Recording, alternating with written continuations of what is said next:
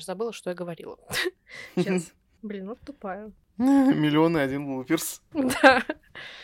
Я еще кашляю тут, блин, каждый раз. Ой, у меня дочь ливанул. А я не слышу, у меня балкон.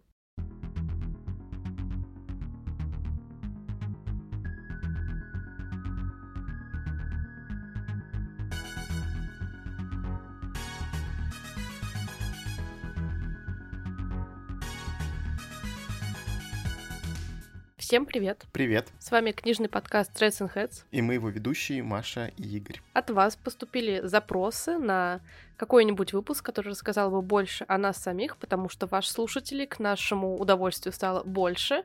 Мы рады приветствовать всех новеньких, скажем так, кто к нам приходит, кто остается и кто а, находит наши выпуски полезными. Мы вам очень рады. Мгм. И для вот всей новой публики мы хотели бы, возможно, больше рассказать о том, кто мы, что мы. Отчасти мы затрагивали это в самом первом выпуске, отчасти в читательской истории, но полноценно так э, друг с другом мы никогда не говорили о, о нашем прошлом, о нашем будущем, о наших Мгм. текущих каких-то делах и, конечно, о наших работах, которые у вас тоже вызывают э, какие-нибудь вопросы, потому что, ну, не буду как бы скромничать в этот раз. Мне кажется, у нас с Игорем интересные достаточно профессии, о которых Мгм. можно поговорить.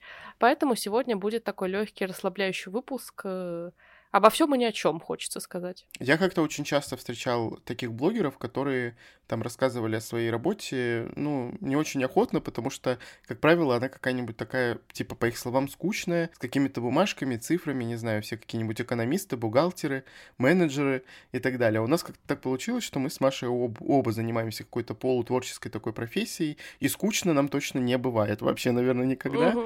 И хотелось бы, наверное, об этом как-то подробнее рассказать, потому что, э, спойлер, у нас это все тоже завязано у друг друга с книгами, и поэтому как-то так получилось, что и подкаст, и работа вот как-то тесно с этим всем связаны. Это очень прикольно. Вообще говорят часто, что лучшая работа — это хобби, за которое ты получаешь деньги. Мгм. Я с этим одновременно и согласна, и не согласна. Согласна, потому что а, ты искренне получаешь удовольствие от такой работы, и тебе действительно интересно делать даже какие-то рутинные дела, вот в моем, Мгм. например, случае.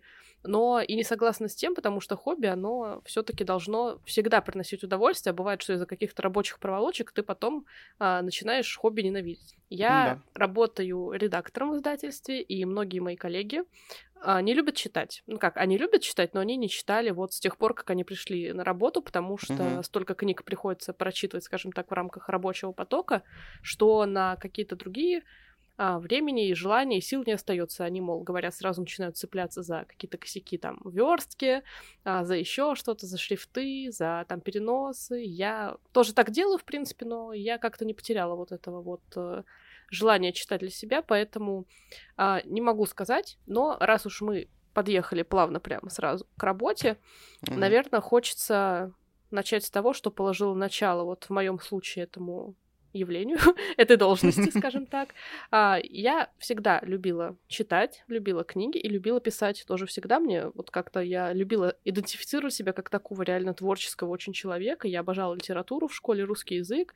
А, Как вы, я любила стихи Пушкина вот в, сре- в начале средней школы. Вы не можете себе представить. Н- Не любил так никто тогда их. Ты еще писала их? Да, я их писала, причем там что-то сохранилось даже с тех времен. И стихи были вот э, моей первой пробой такой перед чем-то прозаическим от э, моего собственного авторства, скажем так.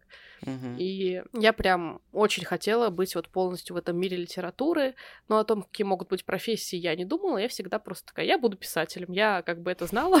И на Хм. текущий момент писатель — это единственный, кем я, наверное, ну, не стала, если так подумать, в плане работы именно. Потому Мгм. что, мне кажется, писатель — это в целом такой философский вопрос. Многие задают задаются им, когда думают, а могут ли они себя назвать писателем. Типа писатель тот, кто просто пишет, тот, кто издался, или тот, кто продает свои тексты хотя бы где-то. Я Мгм. считаю, что все сразу, поэтому как вам удобно, тогда вы можете это выбирать. Я просто пишу, поэтому я считаю все равно себя писателем, так как это, ну, какая-то такая творческая деятельность, которая не обязательно даже может видеть свет. Мне кажется, даже если вы графоманы никуда это не выкладываете, вы все равно Мгм. писатель. Вот. И уже потом, ближе к окончанию школы, я стала думать, а кем же я вот там стану, когда вырасту, мою любимая. И я очень хотела сначала пойти учиться на редактора как раз-таки а, в соответствующий университет, чтобы потом работать либо в издательстве, либо чтобы быть редактором, как вот главный редактор э, в СМИ всяких, типа там главный редактор журнала, и вот это все. И Мгм. я прочитала м, требования к поступающему, поняла, что нужен высокий балл по математике за ЕГЭ, что нужно сдавать э, историю на ЕГЭ, угу. что первый курс будет высшая математика. Я сказала, да ну нафиг оно мне все надо. Ну, как бы правда. А зачем мне идти на редакторский курс, курс, чтобы у меня была высшая математика и история? Такая, нет, это, ну, вообще не мои предметы, как бы с историей у меня все плохо не потому, что я какая-то глупая, а потому что в школе всегда были проблемы с преподавателями, у нас постоянно была текучка почему-то, вот именно по этому предмету. И когда пришел адекватный нормальный преподаватель, это был 10-11 класс, нас разделили на профили, у меня была одна история в неделю, как бы скажем так. Угу. Ну, для того, чтобы сдавать ее туда, явно речи быть не шло про математику, но я просто, я реально гуманитарий, я не люблю цифры.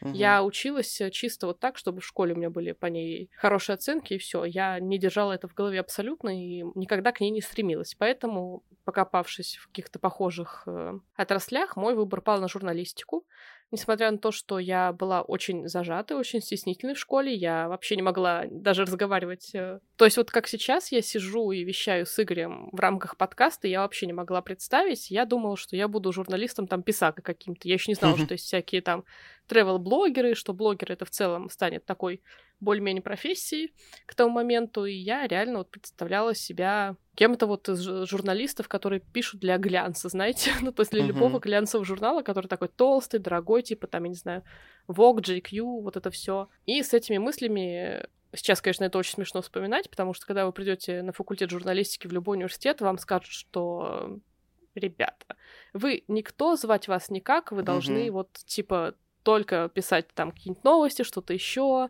а, в какие-нибудь еженедельные газеты у вас на районе, ну, то есть э, вот эта розовая глянцевая мечта, она разбивается сразу же. Угу. Хотя, как бы, я не могу сказать, что это нереально. Нет, это все возможно, просто журфак обязан подготовить, видимо, ко всем форматам профессий, а, какие угу. только могут быть, вот после этого факультета. Тем не менее, я сейчас здесь, я не журналист, хотя тексты пописала для разных изданий. Как-то так получилось, что мне повезло учиться в университете, который специализировался на подготовке и всех сотрудников к печатной индустрии. То есть я училась в университете МГУП имени Ивана Федорова, так он назывался. Раньше uh-huh. это был университет печати, сейчас он переименовался, называется как-то по-другому, объединил в себе больше сфер, больше областей. А когда поступала я, там было вот все исключительно такое. Реально для печатной продукции, книги, журналы, газеты, неважно что угодно, вот это все. И поэтому у меня были и авторское право в курсе предметов, и технология печати, и uh-huh. вот это все. И когда я случайно, не задумываясь, откликнулась на вакансию в издательстве, я понять не имела, что у меня будут шансы, потому что я считала, что ну все, я журналист по образованию, меня не возьмут uh-huh. никогда, и я ну не тот человек. А меня взяли после собеседования, потому что ну не так важно, на самом деле, что ты закончил и какой курс, скажем так, как то, что ты себе представляешь и какие знания ты оттуда вынес. Потому что обучить, обучаться предстоит все равно на рабочем месте на любую новую профессию всегда. Ну, ты все равно не будешь знать всего. Поэтому я считаю, что мне очень повезло, и я очень люблю свою работу, я очень люблю место, где я работаю сейчас. И я очень рада, что тогда вот случайность все равно как-то так э, провела меня по ниточке вот к тому, где я сейчас, и что я тогда не побоялась и все-таки откликнулась, пришла на собеседование, и сейчас там, где я есть. Э, несмотря на то, что я думала, журналистский факультет будет прям яростно этому мешать. На самом деле он мне даже помог. Ну, вообще, журфак и филфак, наверное, такие очень универсальные э, факультеты, по моим ощущениям, потому что, ну, если тебя интересует вот это, ты как бы можешь пойти в нескольких, нескольких направлениях и найти себе, что ну, тебе нравится. Если в целом любишь Там эту профессию. Хорошо то, что вот это базовое гуманитарное образование. Оно дает гуманитарную uh-huh. базу для работы там в нескольких областях. Понятно, что преподавателями с факультета журналистики это вряд ли станешь там русского uh-huh. языка, литературы, в отличие от филологов. Мне кажется, все равно они действительно более-менее так э, рядом идут, просто фи- филологи более углубленно изучают вот эти все темы. Но у меня тоже так, достаточно такая длинная история получилась, потому что я с самого детства почему-то хотел пойти э, художественную школу. Не знаю, почему так получилось, при том, что я никогда в жизни не любил рисовать и не люблю это дело до сих пор. Но мне иногда приходится это делать как бы. И где-то в 7 лет э, я захотел художественную школу. Я жил в достаточно маленьком таком городе, э, где брали с 10 лет. Потом уже, когда я был там постарше, у нас открылось там подразделение этой художественной школы, когда принимали детей там от 7, по-моему, да. Или, может быть, даже чуть раньше. То есть они там вообще обучаются миллион лет, мне кажется. Угу. Потому что вот когда я пошел в 10, мы 4 года обучались, то есть как школьные а, идут вот эти вот все дела. А, также в сентябре мы начинали обучение. И год это вот один курс. Четыре курса у меня прошли, и потом я не знал, куда деваться. И я дальше решил в нее ходить. А, но это как уже, ну, я не знаю, не так официально уже получается, то есть ты ходишь по своему желанию, по сути, то есть также обязательно, но все равно по своему желанию. И я еще проходил где-то два года в колледж, ну и по обстоятельствам, по неким, мы с семьей думали, что мне делать. Мне как бы учиться в другом городе до 11 класса, либо закончить на 9 и пойти в колледж. И преподаватель, с которым я, собственно, обучался в художественной школе, она сказала то, что как бы желательно и было бы неплохо, если вы пошли все-таки в колледж, потому что там дают, в принципе, то же самое, что в университете, а, но при этом как бы вы дальше будете продолжаться обучаться с а, художественными предметами. То есть, ну, если я в школе дальше пойду, естественно, мне надо будет опять ходить в художественную школу, меня там никто не возьмет, как она сказала. Вот. Ну и мы на самом деле как бы подумали об этом, что, скорее всего, было бы логичнее пойти в колледж. И на самом деле это было не самое худшее решение. А, но там еще есть тоже небольшая предыстория. На каком-то из курсов нас повели в полиграфическую какую-то контору, а, где как раз-таки сидят графические дизайнеры, занимаются всякой вот этой вот всей а, штукой, какие-нибудь календари они там делали, я помню, а, сувенирную какую-то продукцию, также разрабатывали там фирменный стиль, это логотип и так далее. И я как-то так загорелся всем этим, мне как-то так это все понравилось, что у меня даже не было вопроса, куда я дальше пойду. Вот я прям загорелся, и э, где-то три еще года или два я учился в школе как бы с э, ну, как бы знанием того, куда я пойду дальше. Вот. Но помимо этого я еще занимался как бы фотошопом, там, все этими, всеми этими делами уже задолго до этого. Но у меня как-то не было понимание, что это действительно какая-то профессия, что действительно на этом можно зарабатывать, как, в принципе, наверное, у любого человека, который думает о творческой профессии в первую очередь. Как многим говорят, что на писательстве не заработаешь, что если угу. ты будешь певцом, то ты не заработаешь, что актеры тоже не зарабатывают и так далее. Там художники должны голодать из такого разряда, то есть всегда это какая-то такая сфера творческая, ну, типа низкооцениваемая какая-то, не знаю, почему так складывается, но на самом деле какие-то реально крупицы вот людей э, куда-то выстреливают, куда-то идут и хорошо на этом зарабатывают. Э, поэтому творческие профессии — это такая шатковалка история. Ну и все, и потом э, я поступил в колледж как раз-таки с дипломом из художественной школы. У меня даже не было вступительных экзаменов, потому что был такой приоритет, так скажем. И я начал обучаться там. И в целом я, наверное, был одним из тех, вот из всего нашего потока, можно сказать, кто реально пришел туда с какой-то целью с целью обучиться этой профессии, и у нас было очень много людей, которые просто туда, просто так тыкнули пальцем в небо и попали сюда. Э, без э, какого-либо образования до и без какой-либо цели в целом. Вот. У меня было так же, кстати, потому что, ну, мне да. кажется, журфак — это место, куда легче, с одной стороны, поступить, потому что, угу. да, туда нужны творческие экзамены, причем две штуки, но при угу. этом очень многие туда как бы почему-то стремятся. Ну, возможно, потому что это кажется, что вот э, достаточно просто обучиться угу. в дальнейшем, и после него можно реально пойти там работать, даже если тебе не очень интересно. И ну, столько да. человек отвалилось вот в первые годы при обучении во время уже университета, потому что люди действительно шли, не желая ничего, просто вот приткнуться куда-то после 11 класса. Ну, колледж в целом это такая, практически это та же школа, то есть это продолжение школы, но она чуть повыше в плане ответственности. В первую очередь, потому что вот графический дизайн на факультете, которого я учился, на него вообще нету бюджета. Вообще никогда нигде это почему-то та профессия, тот э, факультет, на который никогда нет бюджета, и, соответственно, все учились платно. И вот я был в шоке с того, насколько люди вообще не жалеют деньги родителей, то, что им в целом неинтересно, где они обучаются, и так вот ходят или не ходят вообще практически. Ну, в общем, было интересно за этим всем наблюдать. Ну, а я учился, собственно, с той же целью, э, с которой туда и пришел, и выпустился.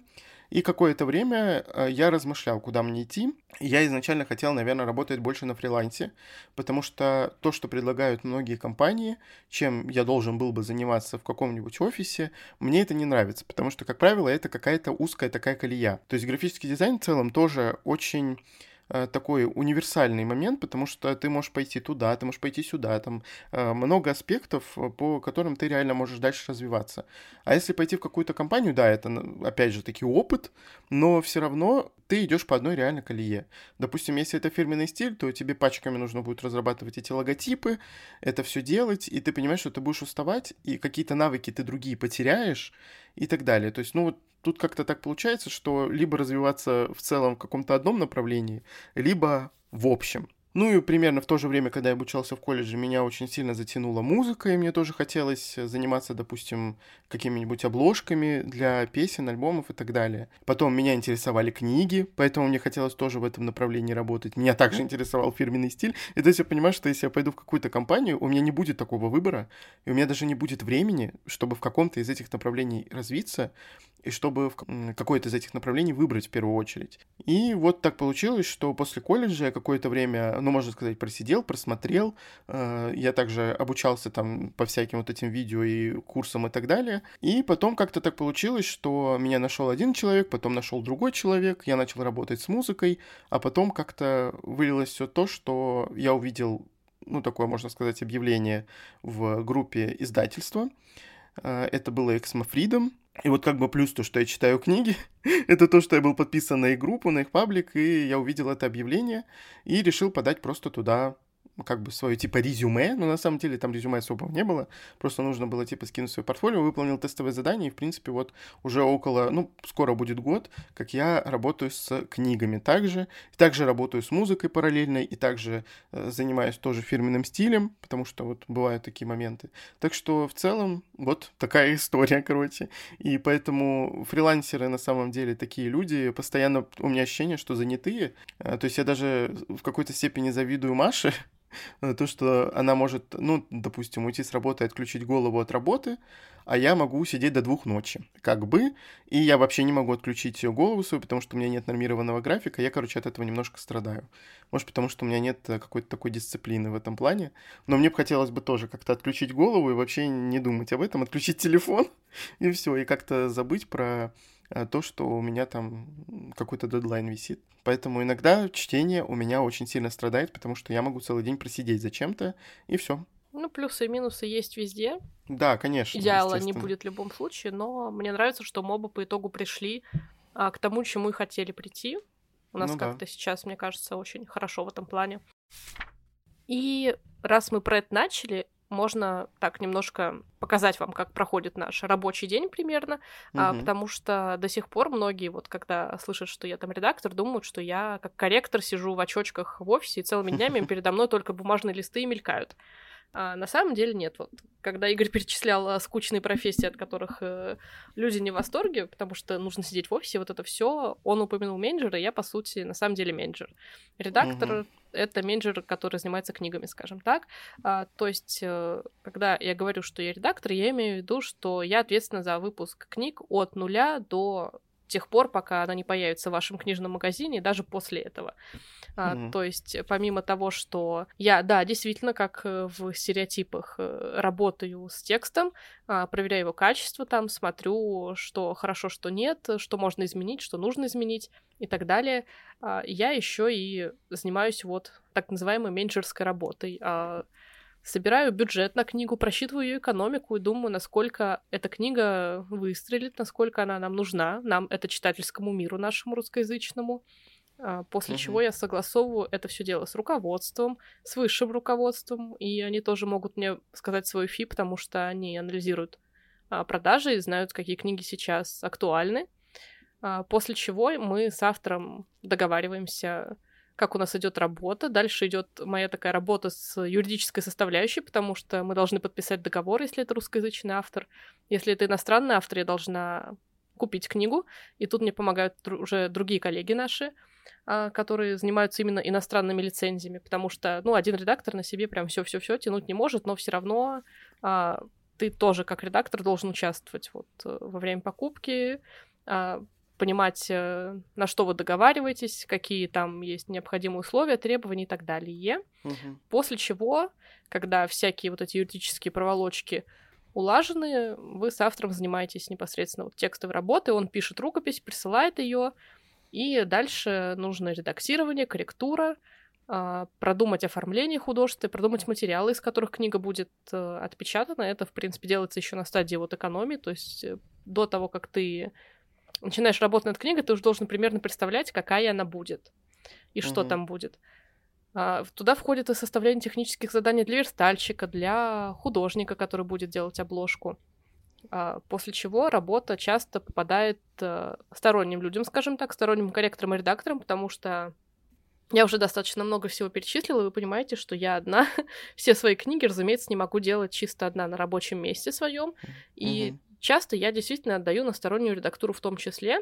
Есть книги, которые предпочитаю сначала смотреть сама, а потом уже отдавать их в работу, но большая часть книг, которые я могу доверить своим а, проверенным сотрудникам, я передаю им и смотрю уже их правки, могу с ними согласиться, могу не согласиться, могу довнести что-то свое, то есть я в любом случае буду участвовать в процессе всегда, а, в том числе и после корректоров я смотрю, как правильно они там все внесли, насколько правильно.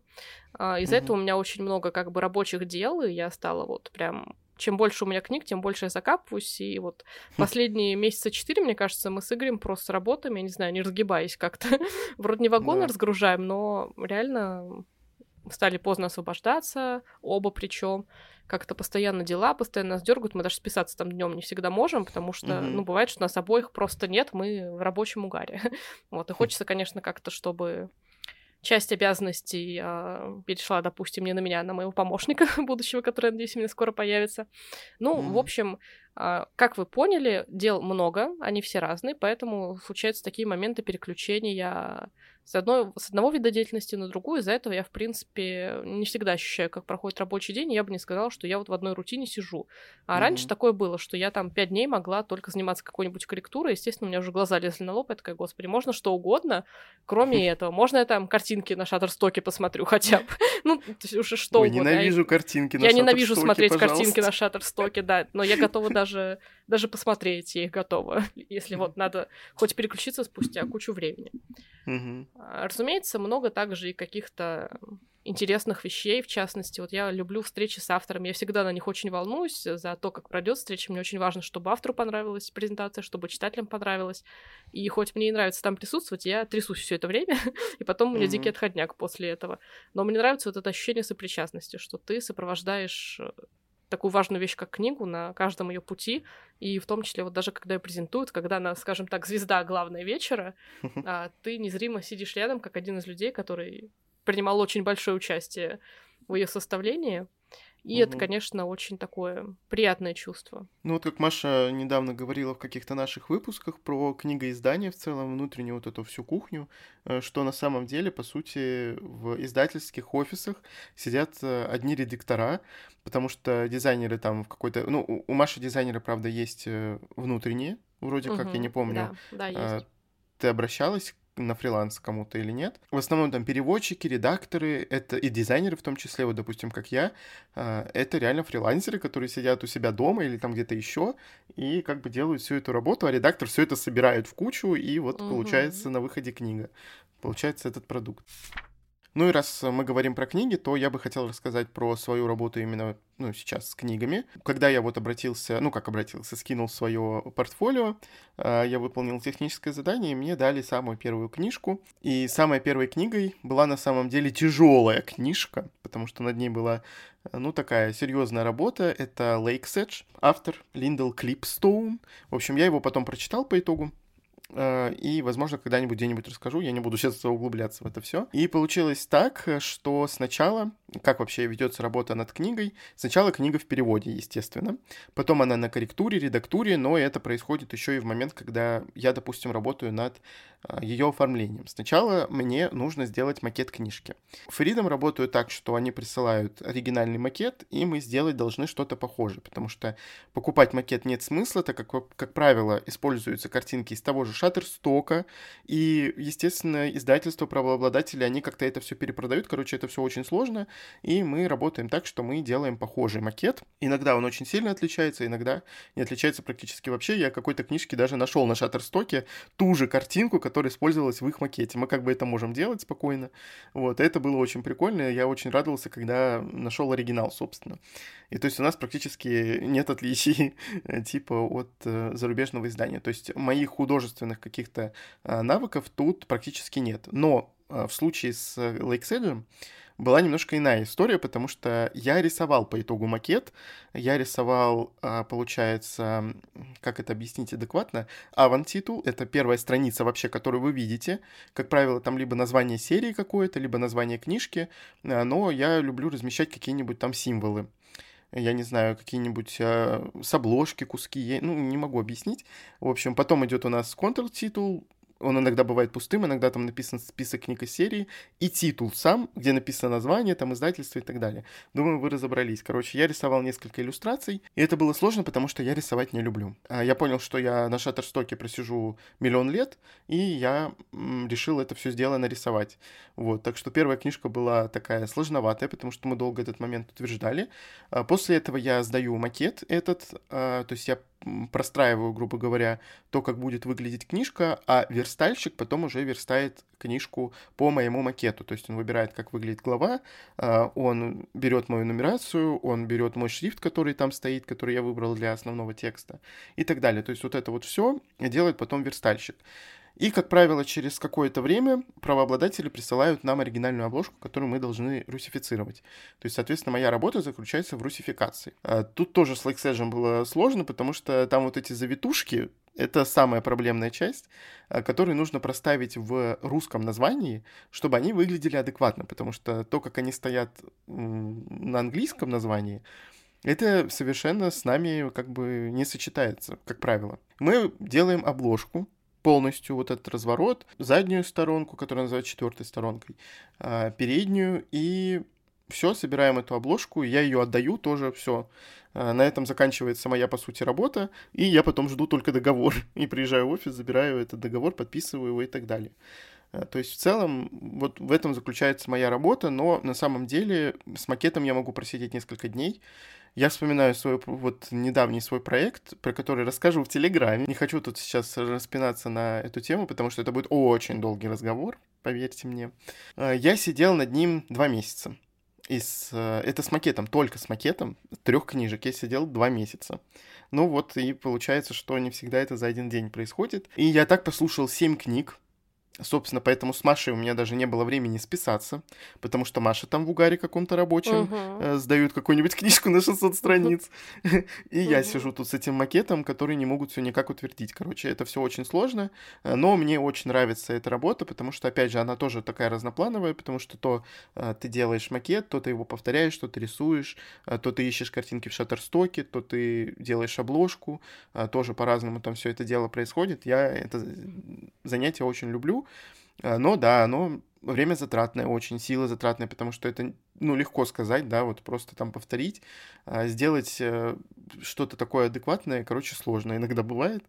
Вот, ну и также я занимаюсь э, обложками, э, связанными с музыкой, Э, обложками песен, альбомов и так далее. Ну, там на самом деле все э, немножко иначе, потому что тут нет таких строгих критерий, так скажем, потому что заказчики бывают разные, у них бывают разные запросы, у них бывают разные э, какие-то жизненные устои, видимо. Кто-то думает, что он может дать свободу дизайнеру, и тот сделать то, что он хочет на самом деле у себя в голове. Но когда это видит, понимает, что ему ничего не подходит, и как бы переделайте, пожалуйста. Хотя изначально только на мой вкус рассчитывали так-то. Вот, там все очень сложно тоже. И очень часто дедлайн прям вот типа сделайте сегодня вечером, а вообще мы должны были сделать вчера. Но мы сегодня скинули вам вот это задание, сделайте, пожалуйста. Ну, тоже я делаю обложку, очень часто рисую, как бы вот я говорю, я не люблю рисовать, я всем говорю, заказчикам, ребята, пожалуйста, вот давайте по минимуму. Я не люблю рисовать. Для меня это самый э, трудный можно сказать, момент, потому что, ну, я, короче, просто не художник, вот и все. У меня иногда и фантазии бывает не хватает на эти рисовашки, вот. Но зато я теперь нашел способ, как это можно все э, немножко разнообразить. Я слушаю аудиокниги. Вот за это я теперь рисование, видимо, полюблю, э, потому что я не могу читать глазами, я могу слушать ушами. Вот, ну и вот такой вот у меня бывает э, как бы рабочий день, и он может растягиваться с утра и до самой ночи. Я помню, одну обложку я собирал 10 часов. Но с книгами, вообще с такими какими-то творческими вещами, всегда так, что бывают более легкие проекты, а бывают такие, от которых э, ты потом приходишь себя три месяца. У меня вот да. бывали некоторые прецеденты. Я еще шутила постоянно, что у меня в то время в обложках использовался как-то красный элемент постоянно. Ну, mm-hmm. я могла себе это позволить, поэтому он использовался. Mm-hmm. И я говорила Игорю, что, блин, вот эта книга, вот видишь, на ней красная, вот это, это моя кровь, потому что ее было слишком много пролито во время работы.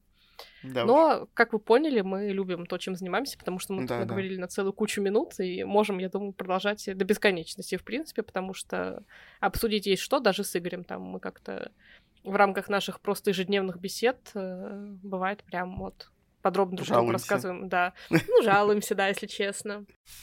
Еще у нас был запрос такой про книжных блогеров. А в целом, что мы, кого мы смотрим, нравится ли нам, там, вдохновляемся ли мы и так далее.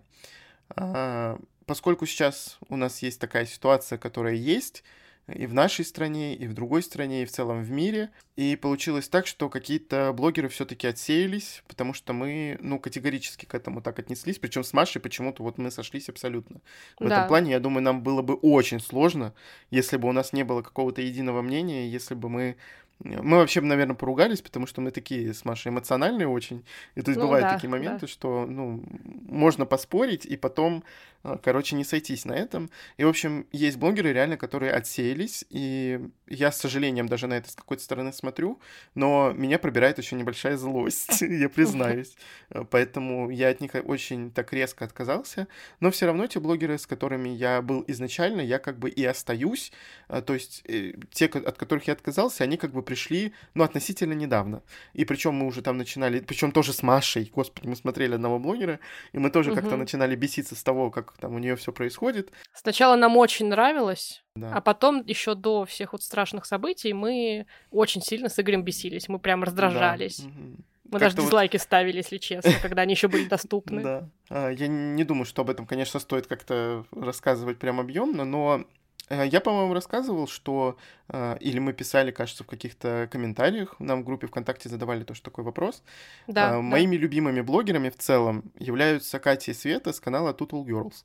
Я их люблю с самого начала, когда вот только я их в первый раз увидел. Не знаю, мне очень нравится их канал, потому что но они в целом разные, они разную литературу читают. Мне очень нравится Света, которая э, часто впадает в какое-то такое состояние, в которое впадаю я, и она может почитать что-то такое, чего она никогда в жизни не читала, и вообще как-то э, относилась не очень хорошо к некоторым книгам. Э, то есть вот этот такой эмоциональный момент мне безумно нравится, и вообще, да, я их давно смотрю, э, ну, уже не знаю, лет шесть, наверное, если я не ошибаюсь, и вот как-то их канал мне нравится уже очень много лет. Вообще, мы с Игорем как-то рассказывали про нашу книжную историю. Мы там упоминали, по-моему, Буктюб как раз да, очень да. так э, распространенно. И мы вот говорили, что в какой-то момент мы с ним начали очень-очень много смотреть, очень на очень многих подписываться вот в книжном сегменте Ютуба. Угу. И покупки повально у нас пошли на волне вот этих товарищей, которым да. мы как-то очень, ну, доверчиво, наверное, отнеслись, либо вдохновленно отнеслись. То есть мы вот как-то окунулись вот в эту всю среду, и нам хотелось вот э, на такой волне и продолжать. И я с тех угу пор, я не знаю, я раз пять после этого устраивала настолько глобальные чистки, что сейчас mm-hmm. я вот с ужасом поняла, что я продолжаю смотреть только одного человека. И что ни странно, для меня это очень странно, потому что этот человек это Юлия Волкодав.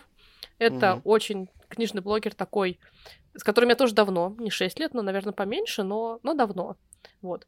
И мне казалось, что мы с ней очень не похожи, что, ну, я подписана на нее просто из того, что она читает что-то альтернативное вот э, повалищу Янка Далтона на нашем Ютубе и вот этому mm-hmm. всему, что у нее реально там бывают какие-то интересные книжки, необычные, и меня всегда очень подкупало то, как она рассказывает. То есть у нее есть вот какой-то такой дар, мне кажется, собеседника, что ли, потому что она и начитки mm-hmm. книг делает. Что интересно, вот я могу как-то сейчас бивчиво рассказывать, потому что я не выстраивала, как именно мне преподнести вам этого блогера, но скажу так, что Юлия Волкодав э, очень такой самобытный блогер, который на своей волне читает только то, что хочет она сейчас, как бы.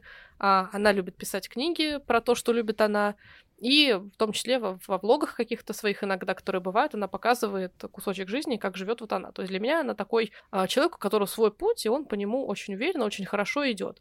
И меня mm-hmm. это подкупает, потому что хоть у нас пути совершенно разные, все равно как-то, когда человек настолько вот э, хорош в том, что он делает, э, тебе не может быть неинтересно за ним наблюдать, скажем так. Особенно потому, что это все преподносится с юмором, а, с самоиронией с какой-то, без попыток там как-то нейтрально всем угодить. То есть у нее бывает, например, вот рам- в рубрика «Бесячий марафон чтения книг», на которых, угу, разумеется, от некоторых... Смотрю.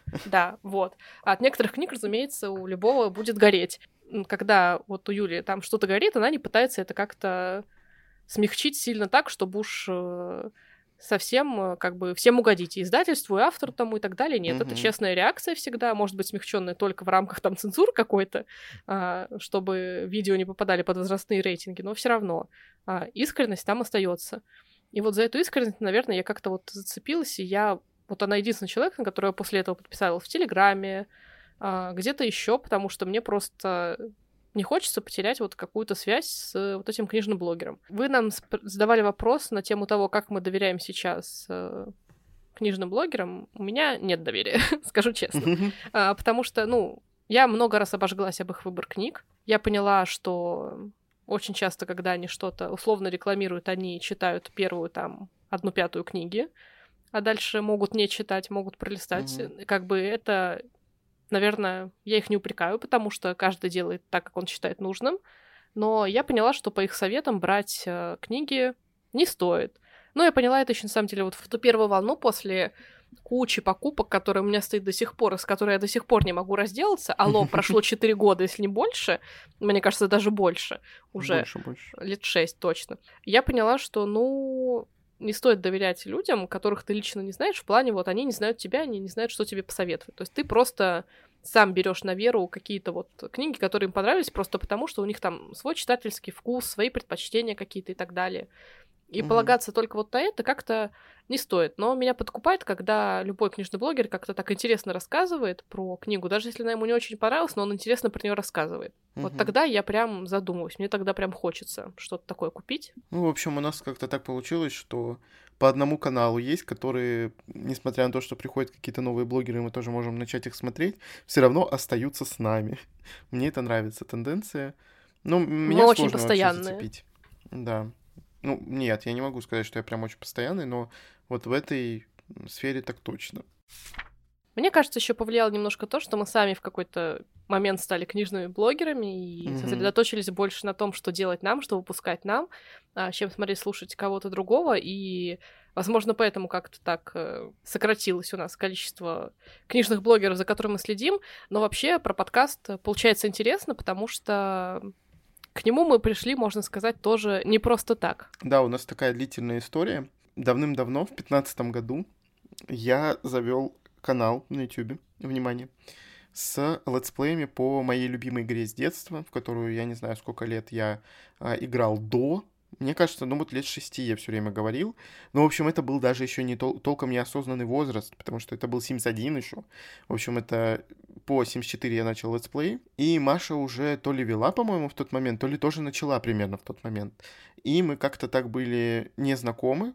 А потом угу. мы попали в общий чат с летсплейщиками через какое-то время. И вот как-то так познакомились с Машей, при этом уже, ну, какое-то время вели каналы.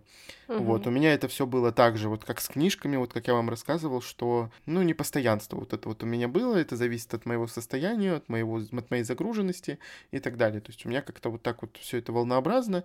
А, слава богу, сейчас э, нормализовалось немножко это, то есть два года у меня, в принципе, стабильно. Я читаю хотя бы как-то. По одной книге в месяц точно. Ну, такого еще, конечно, не было, но все равно. Раньше я мог не читать там год и два. И то же самое с каналом, я очень часто делал перерывы, а, но в целом вот у меня был микрофон уже, и нам даже было несложно начать об, обоим как бы записывать подкаст, потому что у нас есть для этого оборудование, нам ничего не нужно покупать. Здесь надо сказать, э, что что мы с тобой как-то вот, как только мы попали в тот чат и начали общаться, у нас Да, как-то да. сразу стрельнуло между нами, я не знаю, как объяснить. Мгм. А, мы сразу поняли, что это мой бро.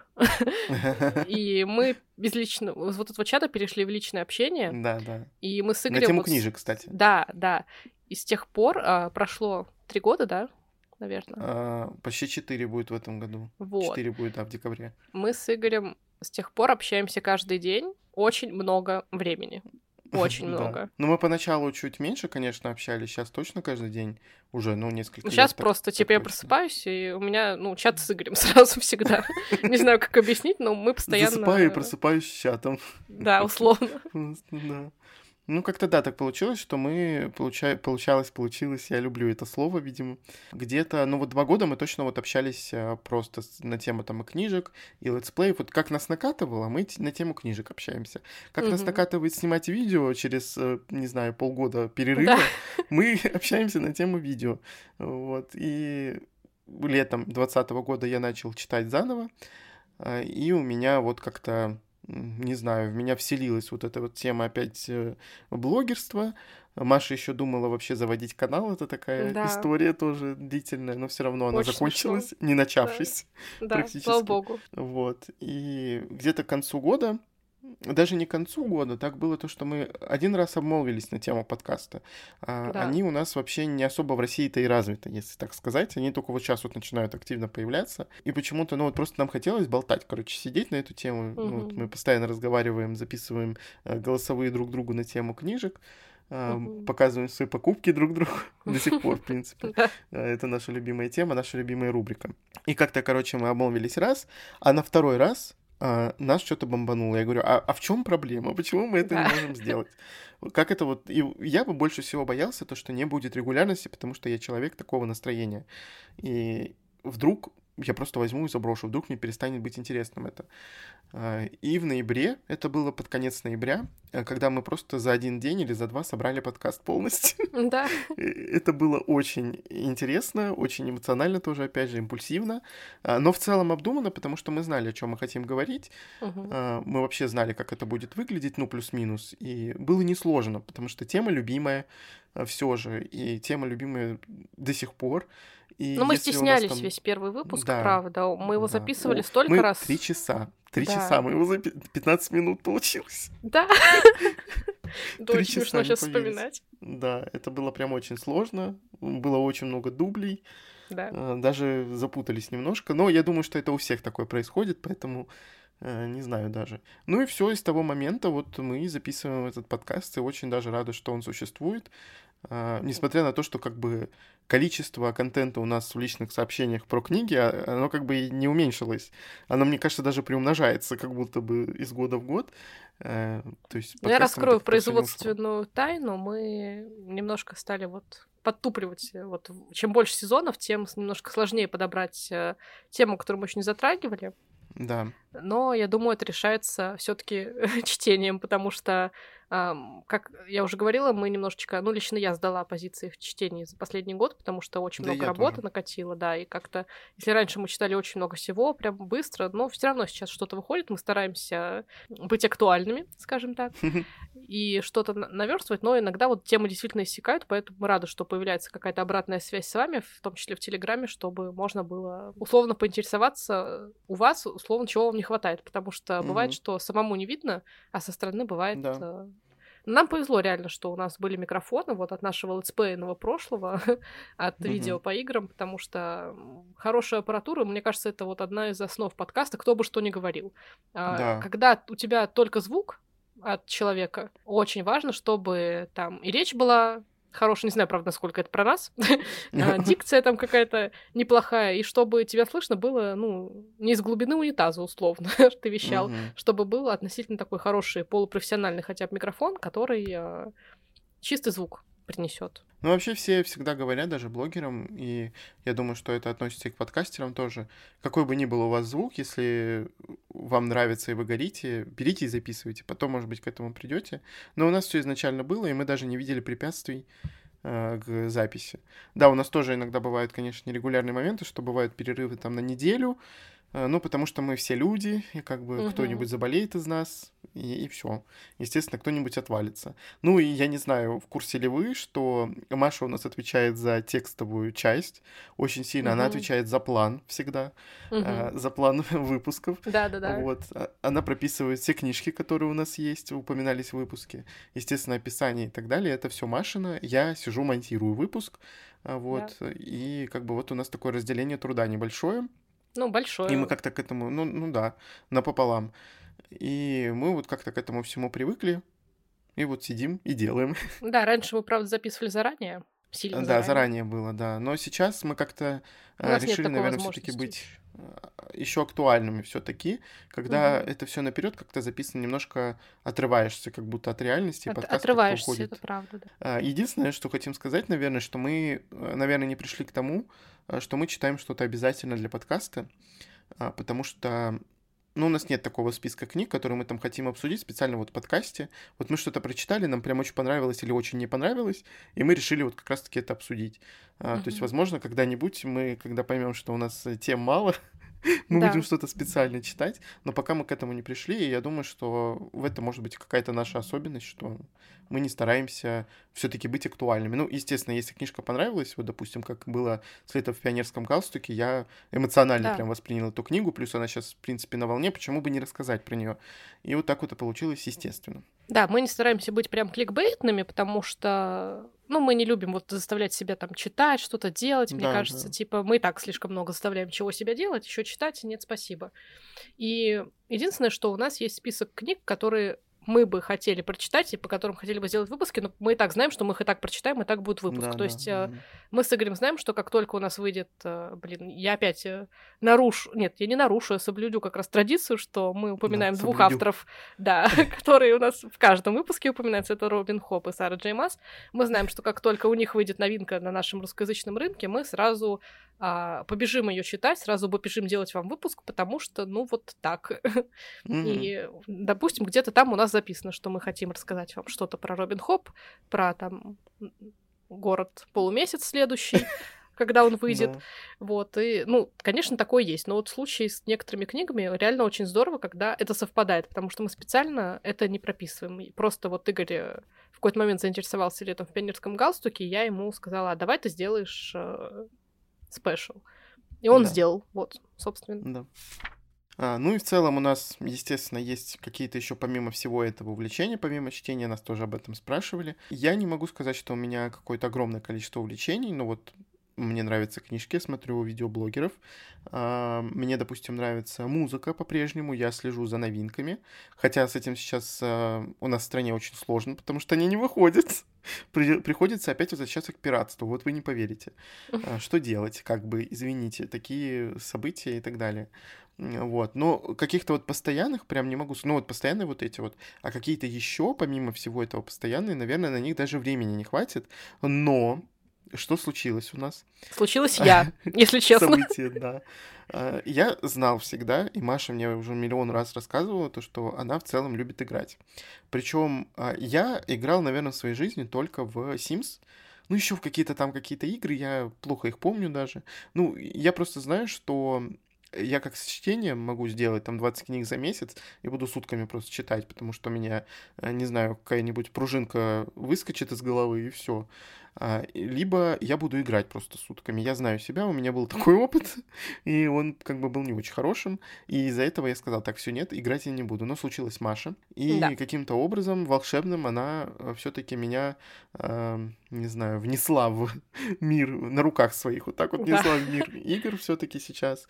И я недавно совершил такую покупку, можно сказать, импульсивную, благодаря которой вот теперь я тоже причастен к миру игровому. Так что еще одно увлечение, вот оно у нас э, в копилочку. Это еще одно увлечение, которое, в принципе, нам может немножко мешать э, читать, но мы просто слишком устаем, что просто мозг не э, может, наверное, читать глазами, просто эту всю информацию поглощать. И мы, короче, сидим с Машей за играми. И снимаем их еще друг другу. Как бы, я не знаю, скоро, наверное, надо будет делать канал какой-то игровой, но при этом не для зрителей, а для друг друга. Точнее, у нас уже есть. Да, собственно, мы этим уже и занимаемся. А, на самом деле, я всегда как-то говорила, что я люблю играть. У меня это mm-hmm. как-то пошло с детства, потому что я начинала вот с таких простых относительно игр для детей. Помню, у меня были игры и Барби, и Кузя был, мои питомцы какие-то были. И потом я чем старше я становилась, тем я перешла на более сложные, так сказать, для меня уровни. Это были, собственно, Sims, Нэнси Дрю, mm-hmm. что-то еще такое. И в какой-то момент э, я поняла, что компьютер-то тянет не все. И там в школе у меня появилась первая там PSP. Потом mm-hmm. я выросла до PlayStation 4 уже. и чем дальше, тем я как-то вот э, в, в этих рамках придерживаюсь. То есть я сейчас не особо играю на компьютере, потому что, ну, как бы мне не хочется обновлять железо каждый год под э, нужды новых игр, потому что производители игр очень стараются, чтобы все было вот прям по максимуму. Я так не хочу, mm-hmm. не могу. Я не считаю это адекватным вложением, скажем так. Но я просто к чему? К тому, что если раньше меня это просто развлекало, то сейчас это реально область, в которой область досуга, в которой не нужно мое прям вот присутствие с реальностью, скажем так. То есть, mm-hmm. помимо того, что я отключаюсь от реальности, я очень хорошо отдыхаю за этим. Я реально отключаюсь от мыслей там о работе, о каких-то сложностях, от тревожностей. А, меня успокаивает нажимать на кнопочки. Меня успокаивает, что я решаю а, в какой-то игре какую-то задачку или какой-то квест, который я могу решить, потому что эта игра, mm-hmm. в ней сделана все так, чтобы ты специально мог все решить. Даже если в какой-то момент будет сложно, если понадобится там несколько попыток, ты все равно это решишь, и меня это очень как бы а, радует. Поэтому я скажу даже так, я настолько вот люблю, хоть я не могу сказать, что я прям, ну, условно, задрот, да, а, потому что у меня приоритет это работа, это какая-то жизнь, но все равно я стараюсь там минуток 40 в день поиграть, а, чтобы, так сказать, завершить рабочий день, отвлечься от рутины, чтобы у меня была вот эта черта, чтобы не было дня сурка который э, бывает, когда ты ничем себя вечером не развлекаешь, и у тебя утро, день и так далее, они длятся бесконечно. Я настолько полюбила вот эту свою составляющую жизни, пусть она и не вытесняет у меня все остальные, но я даже думала в свое время о том, чтобы вот работать э, в сферах игр, э, делать что-то с текстами. А, моя мечта, я сейчас ее озвучу, возможно, я продам кому-то идею из-за этого случайно, но лучше она пусть реализуется, чем не реализуется никогда. Я мечтаю Ты о большой, да, РПГ по Робин Хоп, по миру Робин Хоп, и как бы мне очень хотелось бы реально когда-то, возможно, а, поработать э, в игровой сфере, я пока mm-hmm. на это не решаюсь, потому что, мне кажется, я не готова к этому. Но мечтать об этом мне нравится. И кто знает, возможно, так однажды будет. Просто мне моя текущая работа тоже как бы нравится, поэтому не хочется терять книги и одновременно и хочется... Короче, хочется все и везде. Вот. Что я могу да, сказать. Обычно. Поэтому, хоть мы и завершили с нашей летсплейной деятельностью, оказалось, что не завершили, потому что видео у нас теперь такие другие немножко. А просто мы время игры снимаем им запись и, ну, играем условно не парясь, да, не для зрителя не думая о том, как mm-hmm. его развлечь, а, что ему рассказать, что ему показать, как там все построить в игровом процессе, а как там всем угодить, условно, этого нет. Мы с Игорем просто на расслабоне, ну вот как в голосовом условно. Просто, просто, просто то же самое, только с игрой. А вообще, если говорить про другие увлечения, я такой человек, э, хоть я сказала, что я постоянная, на самом деле в этом плане я не постоянная. Единственное, что постоянно, это то, что я стремлюсь заниматься все время чем-то типа интересным, необычным, что куда люди обычно просто так не пойдут заниматься этим. А у меня в моем анамнезе, да, творчество, творческих хобби каких-то, не знаю, как это назвать. У меня там есть игра на флейте. Причем не на бы какой флейте, а на висле. Это такая ирландская маленькая флейта, на которой играют там всякие пастушки лепреконы в каких-нибудь сказках, не знаю, как сказать. Мне кажется, это еще эльфийская какая-то такая фишка. Ну, возможно, У тебя да. была, нет? Возможно, да, хотелось быть. Это случилось на волне Толкина, на особенной, потому что меня несколько раз накрывает, бывает, э, что я очень сильно его люблю, и я начинаю тащиться больше, чем обычно, и вот это была одна из таких волн. Верховая езда, которая занималась, это случилось не на волне Толкина, надо заметить, но я на просто очень, любви. да, люблю лошадей, а, это единственное животное, на которых у меня нет аллергии совсем, и я просто их обожаю. Единственное, что тяжеловато совмещать, во-первых, с работой, если ты хочешь уверенно ездить, и, во-вторых, это все таки очень дорого. И у нас mm-hmm. такая страна достаточно северная, поэтому, ну, в, в холодную какую-то погоду, вы сами понимаете, не очень хочется ездить, или там в дождь, или вот в слякоть как-то, поэтому mm-hmm. я сколько там год откаталась примерно, и как-то... Ну да, доходила долго. Угу. Да, я была регулярна в этом, я в этом плане очень рада, что я могу проявлять какую-то регулярность, но на какой-то момент я это пока вот оставила, и до сих пор не могу вернуться, ну и немножко так это уже возвращаться как-то... Ну, не страшно, но, типа, знаешь, вот как будто ты один раз проиграл, И второй раз ты Мгм. тоже, значит, проиграешь. То есть как-то вот хочется что-то поменять в жизни, чтобы потом без проблем прийти. Вот. То есть я не планирую с Мгм. этим завязывать. Я до сих пор считаю, что, ну, все равно, знаешь, если мне посадить на лошадь, я все равно поеду сейчас. Ну да, это как велосипед. Да, ну да, то есть, да, тебе придется все равно подстраиваться под какие-то новые изменения, под характер э, животного, которого тебе выдадут. Но в целом ты знаешь основы, ты знаешь технику безопасности, поэтому проблем быть а, не должно. Важно вот только доверие. Ну, короче, это тоже особенный такой для меня вид спорта, скажем так, и я могу про это долго говорить. И, конечно, очень скучаю. Потом я ходила на воздушные полотна, что для меня тоже, в принципе, странно, потому что я не гимнаст, если что. Да, а, но мне тоже нравилось, как ни странно. То есть э, Мгм. я всегда куда иду, мне везде нравится. А. Сейчас я просто хожу в спортзал, занимаюсь разными там видами упражнений. То есть у меня в один день это может быть э, пилатес, в другой день я могу заниматься с тренажерами. Единственное, что я вот тут Мгм. за- затяжно очень так три недели болела и до сих пор ну, слабо восстанавливаюсь, но уже начала вот возвращаться в форму. А вот это бросать не хочется, потому что после тренировок чувствуешь себя лучше. Это правда. А, Мгм. Что есть тонус такой мышечный, что ты как будто вот... э, Я перестала стонать каждый раз, когда мне надо наклониться, когда мне надо согнуть колено. То есть я стала немножко крепче в этом плане. И мне это нравится. Еще я ходила на итальянский язык, на курсы итальянского О, языка. Это, это моя травма. Да, это травма Игоря, потому что я возвращалась в 11 вечера после, ну, так как это было после работы. И это тоже мне нравилось, потому что я занималась итальянцами, и я даже ездила в Италию как-то, и мне очень понравилось то, что я могла разговаривать спокойно со всеми там, потому что в Италии люди не очень знают английский язык. В основном на нем говорят сотрудники прям бутиков каких-то, вот таких с сумками там, с какими-то кожаными изделиями и так далее. А люди на улицах, они итальянцы. Они говорят на итальянском, иногда на русском. А, Вот так. Хм. И на английском редко. Поэтому мне очень нравилось, и людям тоже нравилось, что я говорю вот на их языке. Мне делали там комплименты в виде кофе какого-то, что «Ой, а вы там из России, вы говорите на итальянском, как здорово». Ну, Мгм. короче, это было а, приятно. Вот та- из такой, наверное, самого основного, помимо чтения и игр, которые мы сейчас активно с Игорем промышляем, ну, Да. еще, конечно, я люблю заниматься вот творчеством в плане писательства. Мне очень нравится писать. Сейчас, правда, не, не нахожу на это ни времени, ни сил. И поэтому можно Мгм. сказать, что, наверное, ну какое это твое хобби, если ты на это не находишь времени, но просто я слишком серьезно к этому отношусь. И все равно у меня есть тексты в работе, тексты в процессе, есть закончен один текст. А, поэтому все равно эта составляющая всегда, мне кажется, будет со мной. Просто бывают вот периоды, когда реально нужно отдохнуть и переключиться на что-то другое. Вот это мы с тобой сегодня наговорили, Маша. Просто на целый огромный э, выпуск Слушай, о бесконечный. себе любимых не жалко. Да, мы вообще, признаемся честно, думали, что он будет очень маленьким, и мы даже тем не соберем, о чем мы можем сказать для этого выпуска, но получилось намного больше, чем мы предполагали, и мы были рады, наверное, обсудить, э, поговорить, вернуться немножко в прошлое, а в целом себя немножко так оценить. Надеемся, что этот выпуск вам понравился. Может быть, когда-нибудь еще что-нибудь подобное будет.